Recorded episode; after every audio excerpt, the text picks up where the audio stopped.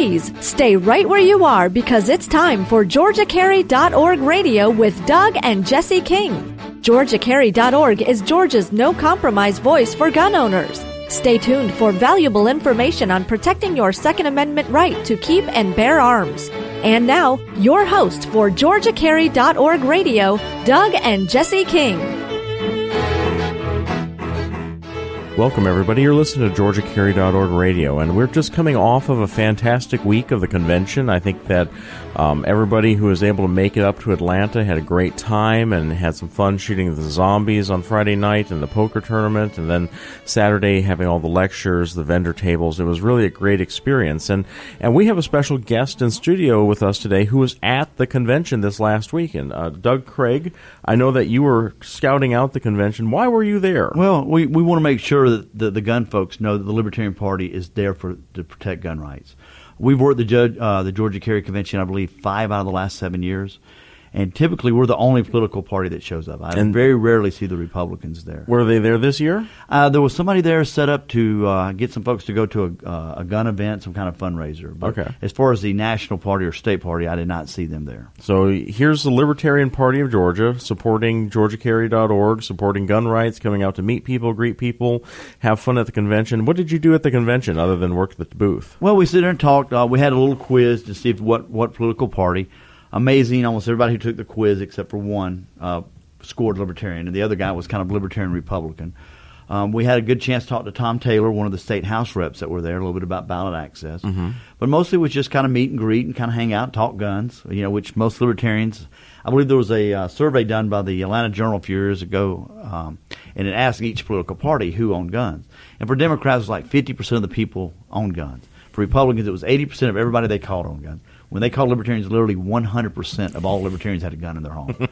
So it's um, we, we take guns very seriously, and we'd like to think that we take it more seriously than the Republican Party.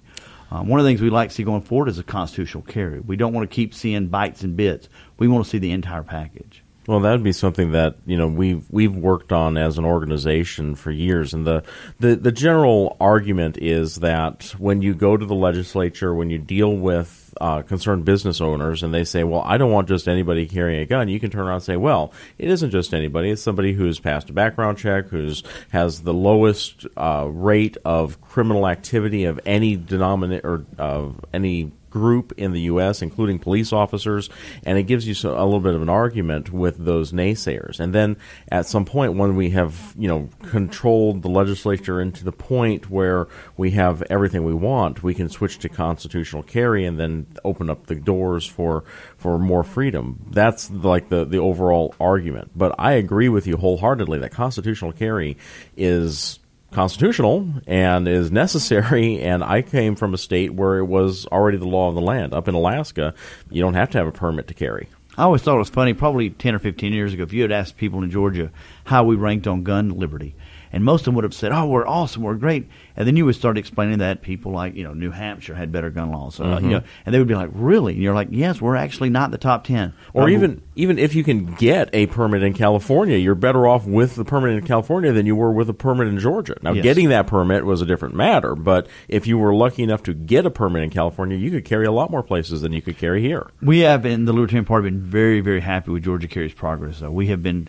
You know, the ability for me to be able to carry a MARTA is a big deal. To be able to go to a state park when I'm out camping to have my gun. So we've been very excited. So I don't want to complain too loud. But at the end of the day, we do want constitutional carry. At the end of the day, we shouldn't request permission for our God-given rights to protect ourselves.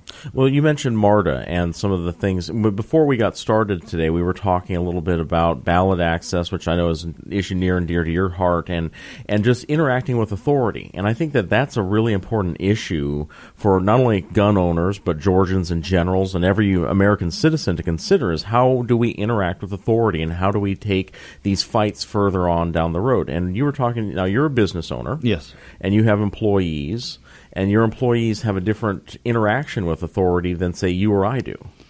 It's a little different. My city, uh, my shop is in East Point, so it's a little bit more of the uh, minority area, poor area. So, you know, my guys, if you talk to them, they definitely would be treated different if they were open carrying, mm-hmm. you know, if they didn't have to have a permit and they were open carrying. I do believe there's some issues and some training that would have to happen over time. But what happens, though, they get treated different by the police. And um, as we all know, I think it was what the Munford Act was uh, passed in California because minorities open and carry. And, and Ronald Reagan was one of the first people to sign the restriction of gun rights in California, was basically to stop minorities from open carrying and protecting themselves. And I'd like to be able to see law-abiding minorities um, or anybody in general be able to carry. But I do think there would be some concern and there would be a curve there. But at the end of the day, I believe that the inner city would be safer, the suburbs would be safer, the country would be safer if we had constitutional carry. And that's something that, you know, Georgia Carry has really been a, a leader in in t- talking about these issues, because when we first got started, you know, we had the public gathering law, and that was a very big sticky mess, because basically if you had more than two people gathered together, it could be a public gathering, and could you carry there or not? It was up to the law enforcement who showed up. But that law came out of Jim Crow laws that came out of disarming minorities and keeping them from protecting themselves when they were voicing their their First Amendment rights. And so this is something that, and MARTA is an extension of that. We see, you know, a high proportion of minority use of MARTA, but then, of course, MARTA sanctions itself off and says this is going to be a place where you can't defend yourself. And these are rights that, you know, maybe, you know, people who are, are in the upper crust of society don't have to worry about as much, but they also aren't getting the lobbying voice that they need in the legislature to make sure that you can carry on MARTA, that you have your rights protected in a police encounter, and that you're treated fairly and equally. You know, I think you could probably make the argument that it's maybe even more important that somebody in East Point or College Park has the ability to carry if they're a law-abiding citizen, because of the crime rate being significantly higher. If you're a single mom and you're having to walk to the MARTA station and you've got a job and people in the town know you have a job, you become a target. But if they also know that you're carrying a nine millimeter, it's going to help minimize that, that them wanting to, to tackle you and take your money. Absolutely. And then we start to think about, you know, the other implications of having a license. You know, there's the licensing fee used to be a lot higher, and it was every five years you had to pay the background check and fingerprinting fee. And so the fee was very high at one point. And for you or me or, you know, someone living in downtown Buckhead, you know, one hundred dollars every five years, that's nothing. But when you're living paycheck to paycheck in East Point or downtown Atlanta or in Griffin or, or College Park or any of these other cities, and you're making it just, you know, and you're looking at, oh, do I have the five bucks this week to put gas in the car? That could be a prohibiting factor that keeps you from exercising your right to self-defense, or turns you into a criminal because you're going to carry anyway, because it's better yes. to be judged by twelve than carried by six. Well, the other problem is also is taking the time off, because typical government, they're not there to be open past work hours. So you've got to get down there and take care of all your paperwork. And I believe it took me two days of not being at work to make sure I could get my Georgia, you know, my carry license. Or try try even being open during business hours, because you got to be there by three thirty yes. so that they can leave at four thirty on Friday. Uh, I mean, we ran into that just this last week. The last week's show, we tried calling a couple of government officials to get an answer about why they weren't going to issue a permit to somebody, and we got bounced around for an hour in here. We, fortunately for everyone listening, we edited most of that dead time out. But, I mean, it's impossible to get things done in a timely manner. Well, and there's no repercussions. I mean, to them, you know, if, if I was, if I'm selling gutters, I want to sell as many gutters as I can. The folks who are issuing gun permits really are not interested in issuing more gun permits. I mean, mm-hmm. they're not interested in, in, you know, at all, of, you know, servicing. They'd rather be able to sit there in the, you know, the state building and not do anything. Yeah. Well, you know, it's human nature to, if you if you are in a communist system where everything is doled out based on your need rather than your work product, what are you going to do? As little as possible. So how how do we how do we fix this, Doug? I mean, where do we go to start making changes statewide that we can see some of these things happen? Well, I mean, obviously you guys are doing a great job. Uh, the Libertarian Party, our first time we've ever uh, actually went down and lobbied was last year. So we're we're actually getting into the lobbying game, and we want to go down there and help guys like you guys, you know, lobby to get better gun bills. And your your goals and our goals align in a lot of issues. Oh, absolutely. Usually people understand, you know, freedom. I mean, just they understand the raw part of freedom. That, you know, you just want to be left alone. You don't want to be, what, to be told what to do by the state. You know, obviously, you know, you're going to work with your family, you're going to work with friends, but at the end of the day, the state does not need to tell me how to run my life and how to protect myself, how to defend my family, and how to raise my children, how to how to earn a living. And right now, we have way too much permission permission asking going on. No, I live in a free country. I have all the licenses and permits yes, to prove absolutely. It. Absolutely, and it is yeah, amazing. You got all those for free, right? You didn't have to pay for any of them? Well, well, you know, some of them have a little fee here and there. Little fee yeah. every five years that you have to pay to renew it. Or like, like thirty-eight percent of all my salary. It's um. We had OSHA show up at our shop a couple of, well, it's been about four months ago, OSHA showed up. And they that were there to inspect the hearing issues that we had in our shop. We run a sheet metal shop. And I'm like, great, come on in. We'll look at it. Well, they come to find out, they once they realized we had no problem with hearing, that we had all the safety stuff in place, they started looking at other issues. And mm-hmm. we do what's called soldering, with work with lead. Well, they go back there, and I had bought my guys high-end breathing apparatus. Well, because they were high-end and not the low-end, we had a mandatory one-hour training on telling them how to put it on and take it off. We had not done one hour. We'd only done twenty minutes. Mm. And now we could have bought the really cheap ones that hardly work, and we would have been fined. So we ended up getting fined seven thousand dollars for providing our guys with better, better breathing equipment. And I asked them, how do we solve this? Go back to the cheap mask. So they end up putting my guys in danger if I follow what they did. So they come back a couple of weeks ago, and I actually kicked them out of the shop. I said, you're going to have to have a warrant to come back. I said, if you want to look at, they come back for a new inspection for our shearing process. I said, we can look at the shearing process. That's it. You got twenty minutes. No, sir, Mister Craig, we need all day. We need all day tomorrow. I said, nope, you're gone. You're kicking me out? Yes, sir, I'm kicking you out. Come back with a warrant. And we've yet to see him come back. So we'll see how that, that washes out. But I think at some point we have to stand up to these guys and tell them, look, you know, I, it's a free country. I'm not here to bend over for you. And I think they were a little surprised when we stood up to them. Mm-hmm. And uh, especially when I started giving the John Galt speech. Well, we are coming up on a commercial break. So, folks, stay tuned, and we're going to talk a little bit about ballot access when we come back right here on Georgia Carry dot org.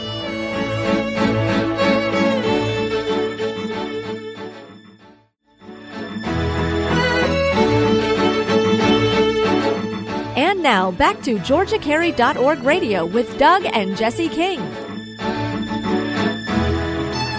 Welcome back, everybody. We're here today talking with basically the Libertarian Party of Georgia. They're they're here to help us uh, get the word out about what they're doing and how they were at the convention this last weekend, working hard to preserve gun rights and now lobby at the legislature. And I, I hear that you have a specific issue that's taking the forefront in your fight on ballot access. We do. Um, a couple of good guys that are in the G O P uh, actually introduced a bill to help reduce ballot access um, barriers.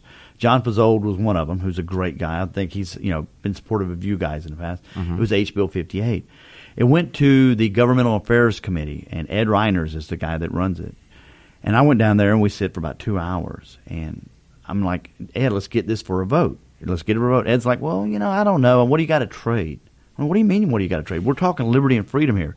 You know, when you go to the grocery store, you're excited that there's forty-two choices of cereal. You would not be happy if it was only Frosted Flakes and Cocoa Pebbles. He goes, yeah, but I don't want to debate you, Doug. You're a, a ex-military guy. You own your own business. He says, the Republicans don't want to debate the Libertarians. It's not a great debate. When we debate the Democrats, it's obvious who's where, where you stand. Mm-hmm. He said, for you guys, though, it's a little harder. We're not interested in giving up our vote to you guys. And I tried to explain to him the Libertarians actually almost pull equally from the left and right. I said there are statistics. It has, if you're going to get anywhere, you have to. You have yes. to pull from both parties. Otherwise, you're going to just split the vote. Yeah, and we can't be Republican-like. You're not going to get anywhere because then your people ultimately will go back to the Republican Party if you're just being Republican-like. And basically, at the end of the day, he was not going to let it up for vote. So we've been out actively trying to change that, you know, talking to other guys to maybe get this to go to vote. But Ed Rynders is also the chair again this year. So we're going to have to see if we can get, get it up for vote. Let's back up a second because I'm sure a lot of our listeners have no idea what ballot access actually means. Absolutely. In uh, nineteen forty-three-ish, um, the Democrats passed laws to keep the communists, uh, the socialists off the ballot. And they made some very strict rules. You had to go out and get five percent of the signatures. And these uh, rules would go away if you ever get twenty percent in a presidential race or governor's race. Uh, in two thousand two, I ran for State House in Clayton County. Took me four months of going door to door and get two thousand signatures. Um, it was very rough. The, whole, the other time, the other guys are going to the V F W debates. They're going to meet Georgia Carry folks. They're doing all these type of things. Well, I'm going door to door saying, please, ma'am, can I get on the ballot? And um, and most people don't realize how difficult. We have not had a U S House candidate since nineteen forty-three in Georgia. The next worst state is Kentucky, nineteen ninety-two. We are fifty years the worst state in the country for ballot access. We are the equivalent of third world countries. Okay, so basically, in order to get on the ballot and in November for the general election, there's a whole list of criteria. These yes. criteria are waived for the two main parties. Any other party has to jump through a bunch of hoops, which takes up time, resources, and money. Absolutely. And it, I mean, it's, it is a very difficult process. Um, we've done it a few times. two thousand four was the last time a third-party candidate got on the ballot in Georgia for a for a non-governor race. We're allowed to run for governor, but we can't run for dog catcher. which is very weird. So statewide, we're allowed on the ballot. But for the good local races that we can win, that we can afford to do, and build up a Triple A team to build up our, you know, when I'm running for governor, you're going to say, well, why didn't this guy run for state house? Mayor. Well, mayor. State like like Jesse Ventura. He yes. was first, he was mayor of Brooklyn Park. Then he ran for governor, and he showed that he had a talk right. show, and he showed that he could do so, things. I don't know, everyone hates him now, but whatever. Well, you know, the thing is, it it, it it sets it up where we can't prove ourselves. And it makes it very difficult when I'm out there running for these big races. And you guys, why didn't you try the smaller races? And folks just don't understand. It is very difficult. The new ballot bill would reduce it from five percent to one percent. But there's something else they do in Georgia most people don't realize. When you run for governor, it's like five thousand dollars fees. The party gets back seventy-five percent of that money. So the Republicans are very happy when they have twelve candidates running for U S Senate, because basically those guys are financing the state party. So the individual candidates get the Republican nod to run as a Republican. They each pay five thousand dollars. They get none of it back. The Republican Party gets seventy-five percent of it back, and they're able to cover some of their, their copier expenses. Or they give it to people like Johnny Isaacson. That's what they end up doing. So you may have a Liberty candidate like a Derek Grayson running. He actually ends up supporting Johnny Isaacson two years later because they get that money back and use it on his race. And I don't think a lot of folks realize that's actually a barrier to keep you from running, but it also makes sure that the, the state parties of the Democrats and Republicans are, are getting fees from their candidates. Now let's talk inflation for a second. When you talk about five thousand dollars, how long has it been five thousand dollars? Well, it's actually based, it's about three percent of their yearly salary. So when a, somebody's a three to four percent. So if somebody, if the salary of governor pays one hundred forty thousand, it's three percent. So each one of those fees are slightly different. Okay. So like for state house, it's about a four hundred dollars. So fee. This isn't a set fee; it changes depending on what yes. that position pays. It is based on the percentage of that, that salary. Gotcha. But it averages for the big races, governor, senate, averages about four to five thousand dollars. The, the way I was seeing that was, if that was five thousand dollars twenty years ago, that's a lot more money than it is today. And one of the things the Libertarians have done over the years is we pay seventy five percent of the fees for our candidates, or at least we attempt to. So when a guy runs for governor for us, we pay the first seventy five percent because we know as a party we're getting it back. Because there's no reason to make that barrier. We want as many candidates as possible. The G O P gives a lot of lip service to the free market. But what you see is they do not want the free market when it comes to ideas. They try to shut out debate. And I think even if we don't win, us being in the debate helps. If you see two candidates that are talking about pro-gun laws, the the people are going to see that if they've got one person. They, they become to look extreme, which they should, when they're talking about, you know, getting rid of the rights of the gun owner. Mm-hmm. So I think for us and for the G O P, I think long-term it's good for the party. Now, we may have some different gr- disagreements on the war on drugs, the troops overseas, Uh, marriage equality. But a lot of the important issues, the day-to-day stuff, the job market, inflation, gun, self-defense, where your kids go to school, typically on those issues, the G O P and the Libertarians see eye to eye. Well, let's let's say that you could have all of your wishes granted today in one fell swoop. What would the legislature look like in two thousand twenty if you could just do what you wanted to do? I'd be one hundred percent libertarian if I could get, if I was the wish wish giver. Well, but you say that, you say that, but why why do you think that? And I know that you're, you know, because libertarians no, are I'm obviously just kind better. Of up. But but why would a whole libertarian legislature in Georgia serve all of Georgians better than a divided legislature, half Republican, half Democrat? Well, I think part of it's our thought process. One of the things we think is that the power should be in the family, should be in the individual. That's the way we always think. We never give lip service to that. We really believe that you should be deciding what gun you own, where you carry it, what school your kids go to. We're not arguing over should we have charter schools versus school choice. We're saying one hundred percent of that decision should be with the family, with the individual. So every time there's a choice being made, we look at the individual first. The the the Republicans and Democrats both look at the state first. You know, the discussion is vouchers. You know, vouchers really are just food stamp for education. I mean, so the Republicans want to give lip service to vouchers, but at the end of the day, the parents should be one hundred percent. Now, should we maybe still have some government schools? Possibility. That's a discussion we should have. But if you're in a county, your kid should be able to pick any school in that county, not just the one that happens to be on Elm Street, not the one that happens to be on eighth Street. You know, you should be able to go, if you like football, go to the school that has that. If you like music, go to the one that's that's doing that. It, it sounds a lot like if you like your doctor, you can keep your doctor. But in the end, that's just not feasible because there's only, you know, like our good friend Bill Stanley is an excellent math teacher, not so great English teacher, excellent math teacher. And if every kid in Paulding County wants to be in his math class, it's not possible. Well, it's not about picking your specific teachers. More so as picking the school that has the programs that you need. But when, so basically you have kids that are interested in the band. And some schools have stronger band programs than others, so the ones that excel in band would want to go there. Now, this also depends on a parent's ability to transport their kids yes. to and from school. So if you have to ride a bus, you're going to have to ride the bus to the school that the bus goes to. But what my worry is is that some schools will rise above the rest. They will be the, the cream of the crop schools, and then you cannot simply open the door for six thousand students to go to one school. You're telling me that you believe that Georgia has the power to have a school that's considered cream of the crop? Well, you know what else would happen, guys? I scoff at that idea. Well, here's the other thing that happens. Just like at a restaurant, we all would love to go eat at Outback on Friday night at eight o'clock, right? We all we would love that. Mm-hmm. But when you get there and it's a two-hour wait or it's crowded and the waitresses are not quite giving you the service because it's overcrowded, you're going to make the next choice to go to the new mom-and-pop steakhouse down the street and give them a shot. If they're great, you're going to start going there. So what would happen is this math teacher would cause an influx, and at some point it would level off because he cannot be the great teacher to five hundred students as he could to fifty. So then all of a sudden that second choice becomes a little better and better. So you're saying that the the influx influx of volume would create the economies that you need to force the choice to move to other options? Yes, it would. Rather than economic pressure of not being able to afford and it. And what you should see is if the, the students are going there and the money follows them, that that school would have more resources, and then you may end up seeing a super school in Cobb County if they're doing the right things. And that's fine. At the point, though, they're no longer the super school, people are going to start going to Elm Street Elementary instead of third Street Elementary. You may also start seeing teachers that are paid what they're worth rather than what the average teacher pay is in, in Georgia.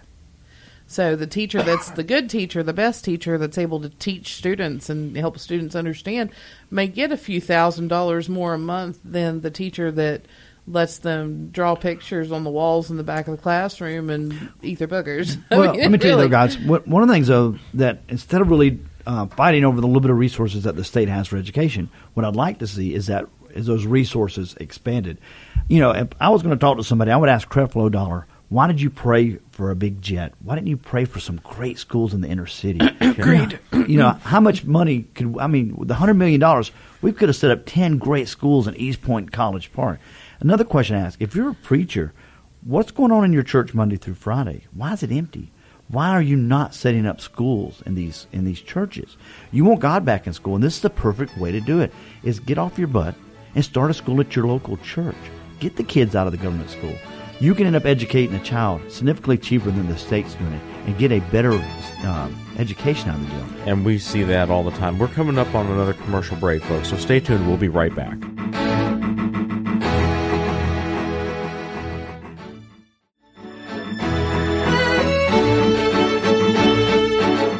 And now, back to Georgia Carry dot org Radio with Doug and Jesse King.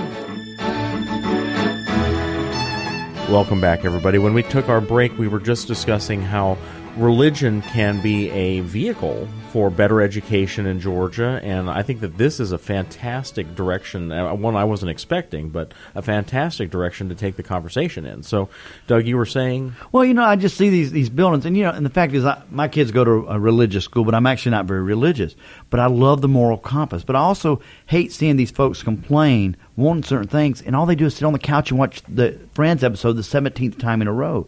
Look, if you want something done, you're going to have to get off the couch and do it.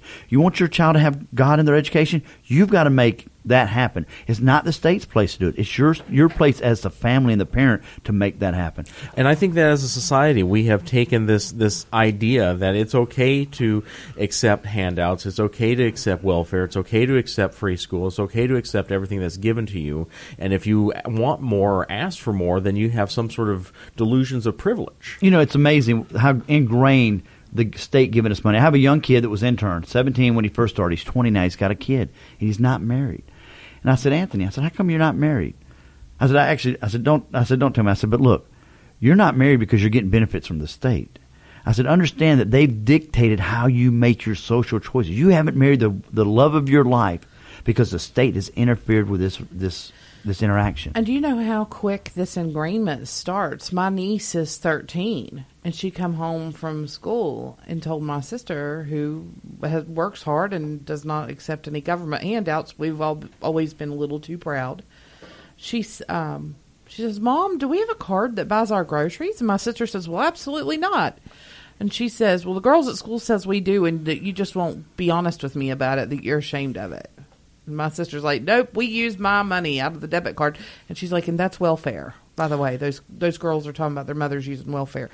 It my goes, niece was astonished. It goes up and down through social strata, too. It's not just poor people. When I lived in Alaska, everybody got a dividend fund off of the permanent fund dividend every year. You get money from the government for just being alive. Woohoo. For living in Alaska for the whole year. Yeah. And so you would think, okay, well, you know, it's not a lot of money. The most it was ever, it was like three thousand dollars per person one year. Most years is between five hundred dollars and one thousand dollars. It's it's not a tremendous amount, especially when you consider that one of the people who was so excited about the dividend fund was the wife. She was a, a prominent prosecutor, the wife of a executive of British Petroleum. They made millions of dollars a year. But when her eight hundred dollars came in, she was so excited. She was going out and buying a handbag with that free money. And I'm like, seriously? I mean, you could get a handbag any day of the week without thinking about it. Why is this handout so exciting to you? Yeah, because you the, didn't have to earn it. It is amazing the circus that is involved with the handouts from the government. But, you know, a lot of times we get excited about welfare. And, and you know, like you guys, I do not like welfare. But sometimes we do forget that some of the biggest welfare recipients are not corporations. They're, yes, they're corporations. And, you know, I very quickly, if I had to pick first between e- ending corporate welfare or individual welfare, I would end the corporate welfare first. Because it's, if I'm looking at a single mom versus the C E O of General Motors, I'd rather see the single mom have food first. But the first thing I would say is, how come a single mom who works at Walmart making four hundred dollars, who brings home three hundred thirty dollars, then has to go back to say, please, sir, can I have my seventy dollars back in the form of food stamps? Why don't we just have low taxes and then let them figure out how to spend the money? Well, we could eliminate tax. We have eliminated taxes on a large portion, but they're still withholdings, and that's yeah. that's where it gets to be really ridiculous. And talking about corporate welfare, I mean, we see that in every single strata, from baseball stadiums to, you know, in tax breaks to giving companies, you know, free, you know, no property taxes for ten years if they move to this city or that. There's lo- also government bailouts. We lost one of the, the, the best guys in the state house, pro-gun guys, over the baseball taxes, Charles Gregory, because he would not support the Braves being subsidized. Mm-hmm. And, the, and the person who knocked him off his seat was a person who was buying into corporate welfare. And that was a bad loss. And the gun rights people lost a, a ally, friend. a very good friend, because of corporate welfare. And we see this over and over again. And it's not... It's not a Republican issue. It's not a Democrat issue. It's a government issue. And it's something that's kind of intrinsic to government. So when you sit here and tell me if we had a whole bunch of libertarians in there, if we had a libertarian government, that this stuff would end, I'm a little incredulous. No, it, it, now I will tell you, it's um, what happens a lot of times is we're looking at a world that was created by, by non-freedom. And sometimes it gets a little hard to solve the issues that we've created with using non-freedom. So yeah, you would have some issues. I mean, the way that we designed the city, the zoning laws, I mean, a lot of that would have to be addressed, and it would be a long-term process of trying to figure that out. This isn't a we get into office and the next year it's all fixed. Hoorah! Right. It, it it's would a be, we get into office and fifty years and later I will tell you, it's, it's almost fixed. To be honest with you, early on, though, if you did have libertarians and you had three three parties in government, it would be easier to, to you know, sometimes to block the stuff or to get stuff forward. I mean, they would have to be looking at us to work deals out. And for us, you know, usually liberties are and freedoms are first answers. And we would love to be able to be in that debate. Well, you see, that's where I was going when I asked you what is the ideal layout of the legislature in twenty twenty. And what I feel is that if you had three parties, and I think the Libertarian is most likely to rise up to be a true third party, not just the de- derogatory third party title. But if you had the solid Republicans who have their beliefs, you have the solid Democrats who have their beliefs, and ne- never the twain shall mix between the two. But then you have the Libertarians kind of in the bottom third of the, the circle that fill in some Republican views, some Democrat views, some both views, and then you can form coalitions around certain ideas that are more important. The Republicans could draw their extra, you know, to get to the two-thirds majority to have overriding veto and be able to get things done on some issues. The Democrats could also draw a two-thirds majority at that point, pulling in all of the Libertarians to get them behind them. It is really funny at times when I sit down and talk to a Democrat, and they, they don't realize the issues that the Libertarians agree with them on. All of a sudden, they're like, oh, my gosh, you, you guys are pretty good on police brutality. You're good on, you know, bringing the troops home. But With the Republicans, yes, we will work with them on gun rights, on lower taxes. And if you consider to be the in-between between a liberal Democrat and a conservative Republican, say, look, these, these are what we need to sit down and talk about. We need to figure this out as a group. Where a Democrat and Republican may never sit down and have lunch, I can sit down with a Democrat and have lunch. Mm-hmm. I can sit down with a Republican and have lunch. Well, you can build a coalition that would yes. be a true two-thirds majority to have consensus and to have something done. You could do it on, you know, drugs. You could do it with a Democrat. You could do it on guns with a Republican. Yes. You can do it. And then suddenly we don't have fifty-fifty deadlock and such horrible division. Then it's, well, yeah, you, you're you're behind the times on this issue, or you're far too left on this issue, but a majority of Georgians believe in it. And then you can get things that are meaningful done without sacrificing basically the, the ability of government to do anything. And I think that that's something that really needs to start happening. And we all the time we hear, I'm so fed up with government because it's deadlocked. The country is too deeply divided. We can't get anywhere because everyone's deeply divided. But that's not really true, is it? No, I tell you what, I don't know if you know, the last highest elected official in, uh, for the Libertarian Party was here in Georgia, a guy by the name of Ben Brandon. Some folks in the gun industry know him because he's he's really a pro-gun guy. He was the county commission of Dade County, Georgia. He went out and got his petitions done. He got elected as the chairman of that county. So he shows up at the state house to get the, the funds for their roads, for their police. And basically the Democrats and Republicans told him, there's no libertarian line. We're not going to get your checks cut. He ultimately had to switch parties to the G O P, and after that he did not run for re-election. And he was well-liked and loved in his county. Mm-hmm. But he says, I'm not going to sell out. He says, but this, this temporary, I'm going to sign up as a G O P so I can get the money for our county that we paid into. But it's, you know, the fact is they're going to make it very difficult. And when you first start seeing the Libertarians win, you're going to see the Republicans and Democrats spend a lot of money to make sure that, that it's very difficult on us. So in a lot of ways, like constitutional carry, you've got to lay some groundwork before yes. you get there. Yes. And that groundwork is ballot access.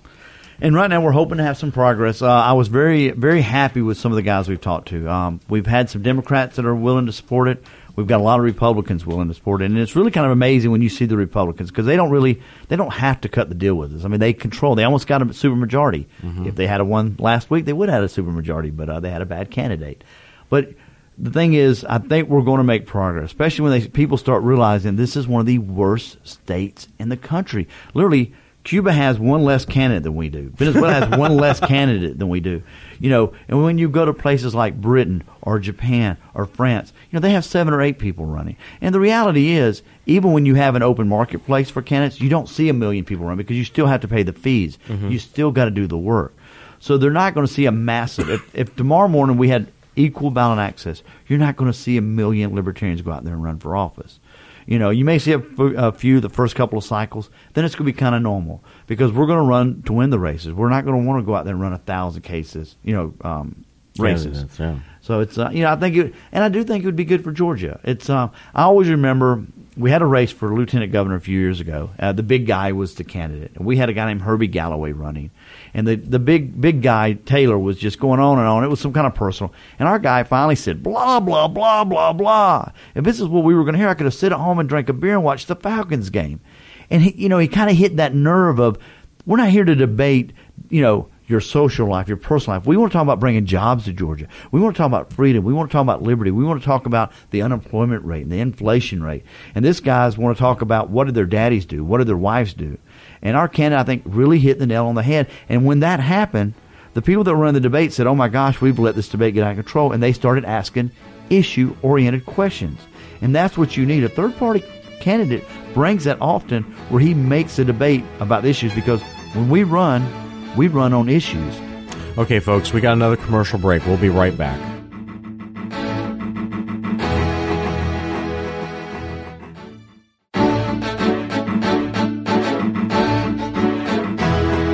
And now, back to Georgia Carry dot org Radio with Doug and Jesse King.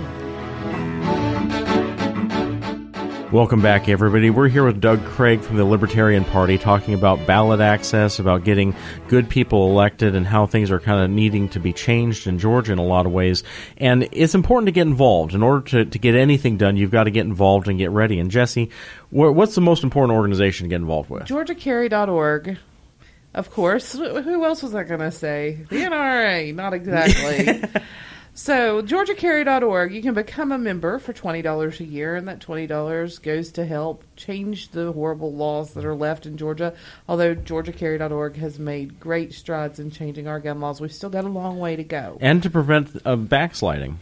You know, like like anybody, any good Baptist sliding to the back of the, the pews, we've got problems with the legislature wanting to slide back and put more laws on the books again. Wow. So anyway, to join Georgia Carry dot org, you can go online and you can sign up, of course, at Georgia Carry dot org. And the fee's twenty dollars, or you can go to any of our local chapter meetings and sign up. You also have local gun stores, gun ranges, et cetera that have membership applications that sign up. You can also contact membership at Georgia Carry dot org. Not only that, you know, if you're if you're one of the higher ups in society, living in Buckhead, or the leader of a Libertarian Party, you can always make a lifetime donation of five hundred dollars and never have to worry about paying a due again. And what do you get in return? Well, you get this nice Georgia Carry dot org pocket knife and hat and all kinds of goodies. And you get or- to meet people at the convention, all the movers and shakers behind the scenes, and press the flesh, and, and all sorts of great things. So, yes, um, go to a gun show, go to a festival, sign up on Georgia Carry dot org, become a member, get involved, get the emails, contact your legislatures, maybe some libertarians in the future. So, Doug, uh, before we, we did our membership drive like P B S here, what what do you want to do to get more people into the legislature from the Libertarian right, Party? What there, do people need before to do? I go there, I'm going to give you guys a plan. I've been a member for over six years, so I, it is it is the best twenty bucks you will ever spend if you're a gun person. I mean, it's I've been super excited to, to spend that twenty dollars. I mean, it's, it is a it is a great twenty bucks. We're going to be doing a fundraiser um, here in a couple of weeks. It's um, to find out more information, you go to GoFundMe.com backslash GA ballot. Um, our Senate candidate from last time was Amanda Swafford. She is going to be doing a mystery dinner. So we're we're having a little fundraiser where you're actually going to get to sit in the mystery dinner. It's going to be done by professionals that do this all the time. And the money that's going to be used, that we make from that, is going to be used to help fight for ballot access, either running commercials or ads and that type of thing. So when is this coming up? I don't know the exact date. Let's see if she's got it written down here. I don't have it. Oh, September nineteenth. I actually oh, do. Day before it's, my birthday. It's there we go. Uh, up in Jefferson. So it's a murder mystery dinner. Uh, a lot of folks are excited. Uh, Amanda Swafford was a great candidate, one of the most pro-second candidates that have run in a long time. Very true. I met Amanda a couple of times, and she's she goes to the conventions. She's very active. She's very uh, upfront with her views, and, and a very straightforward person, which is refreshing from a political candidate. So we're, we're kind of excited. We're, we're going to have some progress. Worst case is we're going to do some education for the next year or two before it passes. But I believe it's going to be like with Ron Paul and the Federal Reserve, where nobody knew about it ten years ago, and all of a sudden now everybody realizes it. I think that's going to happen in Georgia when it comes to ballot access. And I think when people realize that our government is, you think you have the right to vote, but when you don't have any any process of the selection, when you're you're cut off from who you can vote for, you really don't have the right to vote when there's only two choices there, and there should be three, four, five choices. Well, this is something that is a very grassroots thing. I mean, most of what Georgia Carry has done has been grassroots. The way it changes is by getting the thousands of calls to the legislators, the, the tens of thousands of calls to the governor with the emails and the letters and the follow-up and the people standing outside. That makes a change. And, and so that's what needs to happen here. And you think about it, Georgia Carry is, what, seven, eight years old? Eight. It's eight yeah. years old. And the, the amount of effort that they put in and the changes they've done in eight years, it's awesome. I mean, it's unbelievable. So never forget that it doesn't take long to make a change. If you're willing to get out there and get off the couch, you can make a change very quickly if you get the right people and the right message. Whether you historically vote Republican, historically vote Democrat, historically don't vote, this is an issue that you can get behind and get onto our legislatures about, about let's just open up the doors to let some people run if they want to run. Absolutely. And like I said, I think people will be happy to. The fact is, when I get on the ballot and you support ballot access, doesn't mean you support the Libertarian Party, the Green Party, the Constitution Party. It means you support options and choices and freedom. And at the end of the day, that's what we want to see here is more options, more freedom, more liberty. Like like John Belushi in college, you support party. Yes. So it's uh, so we're looking forward to it. And hopefully you'll see me in two thousand eighteen on the governor's race. It looks like I'm going to be running for governor for the state of Georgia for the Libertarians. Well, so, would you be willing to come back on our show oh, then? Oh, yeah, absolutely. It, it, and we're looking – my thing is when I run for office, which I've done a couple of times, is to have fun with it. But go out here and spread the, the liberty message. Say, look, I may not win this time, but it's up to you to, to rule your life, to be the self-governor of your own life. And that's mostly what I'm going to be trying to spread is – It's up to you to make those choices, so not the, the state. The way I see this is you have to run to win. It's kind of like playing the lottery. You can't expect to win the lottery unless you buy that ticket. You got to well, be in it to win it. Right. Well, the fact is that on come November, there will only be three choices or four choices or five choices. So you're in the game. At the end of the day, if something happens, you, you are playing.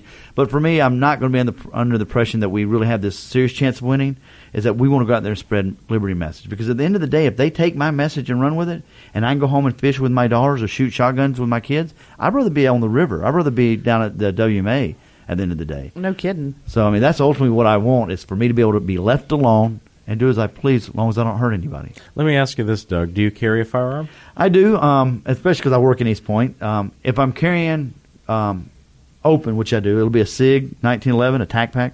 And if I'm carrying hidden, it's a Springfield X D S. See, now he just answered that nineteen eleven versus Glock question you like to ask all our guests. Yeah, right, right. Well, I will tell you, if I'm shooting for um, for accuracy, the nineteen eleven is significantly more accurate than any gun that I own. If I want to ha- have hidden, it's one thing. But also, I like my Springfield X D M that holds nineteen rounds, so that's kind of nice. When I was, but when I was at the at the convention, I had my SIG, and I feel comfortable at one hundred yards. I can shoot the target with my, my nineteen eleven. Yeah, well, nineteen eleven has the, the history and battle proven to, to get the job done, that's for sure. And the amount of effort that's gone into tuning them these days is phenomenal. I mean, they're a different gun than they were even twenty years ago. Yes. So we've got someone here, Jesse, who is excited about making Georgia a better place. And I think that this is something that's really interesting for our show to explore, because, you know, we talk about guns, and guns is definitely a way to make every Georgian safer and to have them more involved in the, their legislature and get things rolling. But until we have open ballots where everybody who wants to have a voice can have the ability to go out there and realistically work towards that goal of being on a ballot, where are we going to be? Well, we're not going to get anywhere unless we can get our candidates on the ballot. And we have some great candidates who are Republicans. We've got some great candidates who are Democrats. We have some horrible candidates who are Republicans, and we have some horrible candidates who are Democrats. And I would like to see some great libertarians run against some horrible Republicans and some great libertarians run against some horrible Democrats, so we could have great Republicans, great Democrats, and great libertarians and a great legislature. The way I see this is, even if they were bad libertarians, a bad libertarian's better than a good Democrat any day. Well, I, I disagree wholeheartedly on that. If you give me a Democrat who's going to stand up for, for gun rights and stand up for liberty and stand up for freedom and stand up against oppression, I'll take them over a bad libertarian. I'll take any good candidate. I'll give you a Democrat that, or I'll see your Democrat that'll stand up for gun rights, and I'll raise you a leprechaun. Anyway. Uh, any final comments, Doug? No, if you want to learn more, uh, go to L P Georgia dot com or look us up on Facebook. We have one of the most active Facebook. You can just type in Libertarian Party of Georgia. Um, you'll have our events there. We have some cool articles. Sometimes we'll do some Reason and Cato uh, stuff on that the Facebook. We'd love to have you join the party. Uh, it's twenty-five dollars a year. But most, I want you to get active. More than anything, I want you to realize it's your job to govern your life. It is not the state's job. As much as I would like to see you be a libertarian, I'd rather for you to fight for liberty solo than not fight at all. Will we start to see some libertarian candidates show up at these local chapter meetings that we're doing? I hope so, and I think you already have some showing up. Sometimes they're just not telling you that they're libertarians. I'm sure uh, y'all have got a couple of board members that I personally know that are on our board. So it's, sometimes it's just um, sometimes they keep it a little on the quiet side because it's not politically correct sometimes. It's like coming out of the closet. Sometimes uh, – people are not as friendly to the Libertarian Party members as we would like them to be. But it's uh, you've got your share of libertarians in the in Georgia, Carry, and uh, probably as we get more ballot access, you'll we, see we more. We know a couple of them. We well, do. We, yeah. we, are, we are coming up on the end of the show, so I want to thank you, Doug, for being here. In order to make you feel a little bit more comfortable and at home, I'll try to kick you out of the office as soon as we're done here so you can get the, the full libertarian effect. But we really appreciate you coming on the show. I appreciate it, guys. Uh, we will have you back when you're running for governor in a couple of years, and we'll revisit some of these issues then to see where we've gotten. Folks, this has been another week here on Georgia Carry dot org radio. Please do get involved. If you're getting involved with the libertarians or the Republicans or the Democrats, just get out there and do something. In the meantime, join a local chapter meeting, get your kids out, get your family out, talk to your neighbors, get shooting, put some lead down range, and have a great weekend, because that's what we're really about, is having more freedom to enjoy ourselves and be out in, in, in the great outdoors and, and feeling safe when we go to our work and to our schools and everywhere we go. So enjoy your weekend, and we will be back, same bat time, same bat channel next week. This has been Georgia Carry dot org Radio with Doug and Jesse King. Georgia Carry dot org is Georgia's no-compromise voice for gun owners. Tune in each week for valuable information on protecting your Second Amendment right to keep and bear arms. Georgia Carry dot org Radio, Saturday mornings at eight, right here on News Talk eleven sixty, the talk of the town.